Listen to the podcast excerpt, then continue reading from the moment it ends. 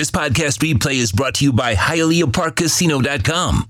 From the loosest slots in the state to one of the most comfortable poker rooms in South Florida, enjoy their smoke-free casino at HialeahParkCasino.com.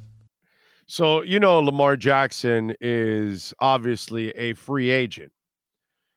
So people are, you know, reaching out to Lamar Jackson and saying, hey, man, you got to sign here. Sign with us. So here's a kid that reaches out to Lamar Jackson because he wants him to sign with his San Francisco 49ers. If you can, Sean, take down the KSDT thing. Here we go. So this young man sends one out to Lamar. It says, Lamar, please read this immediately.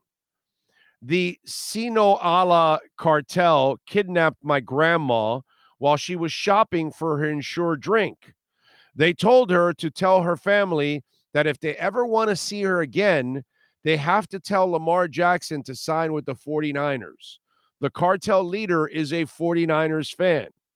And so apparently he had a big ass bird cage and he put his grandma inside the bird cage and took a picture of it. And then Lamar Jackson retweets it with a laughing face that says, brah.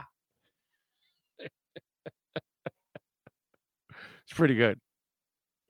It's pretty good. Nice job. Nice job by the young man. Lamar, sign with my Niners or the Mexican cartel is going to keep my grandmother.